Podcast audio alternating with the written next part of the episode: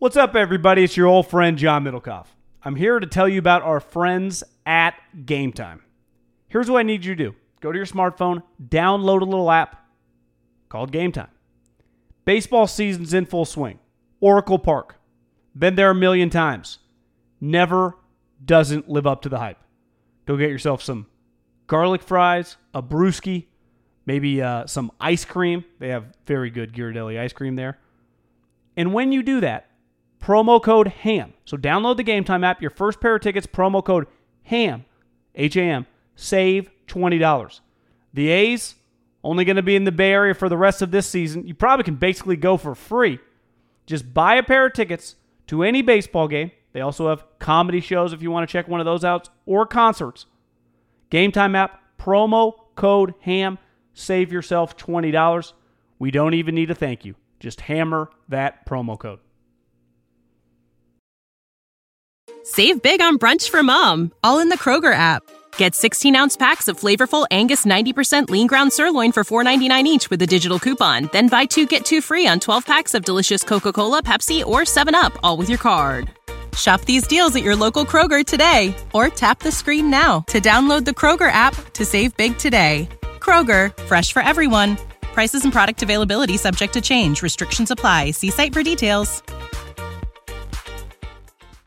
This Haber a Middlekauff segment is brought to you by Shari's Berries, John. Just go to berries.com. That's B E R R I E S.com. Go to the microphone, top right corner, promo code HAM. And it's brought to you by Untuck It Untuckit.com. When you check out, promo code HAM, 20% off. and Hair Club. Hairclub.com slash ham. Go sign up today. Now to the seg.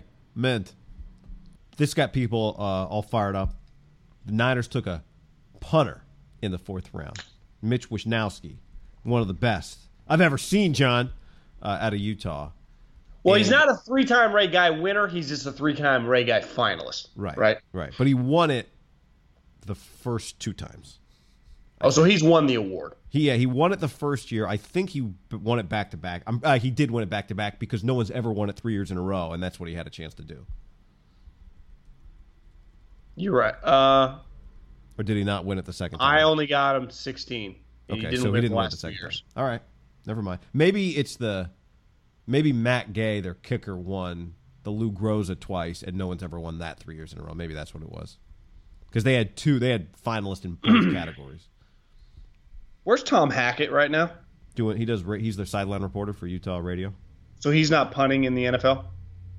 No, Because I'm just looking at this list. It's not a lot of NFL punters. It's been going now for about 20 years. interesting. Like the best punter on this list, I mean, it's like BJ. I mean, guys I've never really heard of, Maybe Lou Groza award was only one time too. is Michael Dickinson, the dude from Texas, that, this Australian too, that the Seahawks drafted last year in the fifth round, who's fucking incredible. Well, that's the guy that they mentioned. The Niners, uh, Lynch mentioned him in the press conference. Well, one thing that's unique about the NFC West is arguably has the two best punters in the league. Johnny Hekker, who's also can throw, but he's an elite punter, was an undrafted free agent. And I think when you look at like punters and kickers, some of the best guys in NFL history have been undrafted free agents. Now it doesn't always mean you got to draft sometimes, but a lot of them have been Adam Vinatieri, who it's safe to say is probably going to go down as the greatest kicker ever, was an undrafted free agent, had to play in NFL Europe and then obviously Hekker, who I think most people would view as the best punter in the NFL, Yeah. was an undrafted free agent. Now this guy Dickinson, they used last year in 2018, like they used a fifth round pick on him. Well, guy, they nailed it. Like he's really good. So to me, use a fourth round pick on him. I I don't I don't know where you stood on this. My first reaction was I, I'm not gonna over. If you would use a third round pick on the punter, to me, I'll overreact on that. Like that's bold. That's crazy. Once you get to Saturday, now listen, he's got to be like the bar is set in this division. Dickinson, they use the fifth. He's got to be good. Like he doesn't just. He's gonna be your Cole punter. Dickinson. He's got to be a good. punter. He's got to be a good punter. Yeah, like to me, the bust. When you draft a guard in the fourth round and he sometimes plays, that's a better pick than a punter that isn't your guy in the fourth round, right? Like the punter who gets drafted in the fourth round has more pressure than the guard that gets drafted in the fourth round. You agree with that? this guy has pressure, kind of like some of the other picks. I But, think. but you agree with that? Like, you take a guard in the fourth round, there's a different pressure. That guy doesn't have as much pressure as the punter because you only carry the one punter that on your active roster. That Wisniewski or however the fuck you say this guy's name, Wishnowsky. He is cl- much closer to like Deebo level pressure than he is the other late round. But picks. just to finish the thought, like you agree, a different position player that's taking what, at that that's what I'm saying. I, I'm Yeah. saying like Okay. you're saying the guard in the fourth round really is more closely connected with the fifth and sixth rounders. Like oh, just a, he's considered a mid round pick. To me, you draft a punter in the fourth, he goes along with like your second round picks pressure. Like he's got to be a player because his because he is your starting punter. He's got to be good. Remember they drafted this dude from LSU. Who did they cut him? Their opinion, like Pinion sucked. It was clear Pinion was They not must good. have because they signed another guy before they drafted this guy. When we drafted Alex Henery in the fourth round, my last my second year in Philly, it was clear in training camp he sucked. And he and the punters and kickers, it's different with a kicker because in training camp, if you draft a guy high, and we saw this with Aguayo a couple years ago, the beat writers are monitoring whether you make or miss a kick. With punting, they're not really doing that. So it's it's covered a little differently, but you can tell pretty quickly, like, God, this guy's shanking punts. Like you feel the pressure. Right. I'd say it's harder. There's more pressure on a kicker than a punter drafted high. Is that fair? Because I can really I think there's probably just more pressure on kickers. Period. Yeah, but like there's a it's black and white. You either missed or made a kick where it's like, oh, you pinned him inside the you got him at the 21, not the 16. I'm It's just little- saying, like I think kickers, if we're doing like a pressure, Yeah. they just have more pressure, and so yes, I so we agree there's more pressure. I'm fine. Do we agree then, though, that in the fourth round, what you're saying, this is what you were tweeting, is like, look, guys, in the fourth round, I don't know if that guard you're drafting is ever going to play a snap for you. Like this is the fourth round. I know we'd love to think you're getting a starter here, but well, Be- upside Belichick, drafted a punter in the fifth round, so I think it was clear that in this draft, a couple guys were going to get drafted in that mid round. look, if if if the guy's good, then it's a val- then it, then it is a good value. It's a big if though. He's got to be good enough to be your starting punter for the next ten years. But your starting punter for the next ten years is worth a fourth round pick. Maybe that's the way to put it. If the guy that you have as your starter is your starter for a decade, which is what Kyle said, I hope I don't have to watch special teams film for a decade. Then that's a, then that is an absolutely a valuable pick. I, I I do think in the last 20 years of the first, I mean, there's only been, I think, one first rounder of Seabass. He, I think it's fair to say, he was worth the pick. And it was unique with the I Raiders. think there were some people that would still argue, right? Like he wasn't worth the value. Just the problem and- was no one else was in the league by the time Yeah. you were looking at these stats. and you and I have talked about before, would he if the Raiders hadn't been historically poor for like a 10 year period, once they kind of got good, now he was older, it was hard to judge, but I wouldn't call him the best pressure kicker I've ever seen. I didn't have that much confidence he was going to would he have been able to live through it. Now he was good and he was talented, so that was worth it. But I think the last several years we've seen a lot of higher picks. Let's start with Alex Henery, this and then some of the punters that have just been failures the dude that the the Cal punter Angerer, the Jacksonville Jet, like that was a disaster. Yeah. So to me, if it's a disaster, if the guy is not good, just meaning like he, he's not good enough to be your starting punter, that is a disaster pick. If he's just a solid punter, it's fine. Like the guy, that position does matter. You don't have one, you got to get one. But it's a if he is, you're looking to replace him in a year or two, it is a horrendous. Like this guy better be good. There's just to me, it's a it's just a black and white deal. There's just there's no in between. Like Right. if you drafted a fourth round guard, if he's your swing guard for like four years, that's a good pick. Right. If this guy's not your fucking starting punter and pretty good, that's a failure. Yep. But but by nature, but the pick isn't a failure because he's a punter in the fourth round. I do not view It's it totally as a dependent on the overdraft in the fourth round. No, it's it, it's totally dependent on the evaluation. If you, they would have taken the punter in the third round, would you agree that would have been? I'd question that. Yeah, I would too. I don't question value on picks, guy, after once Saturday starts. And people are like, Middlekauff, no wonder you're out of the league.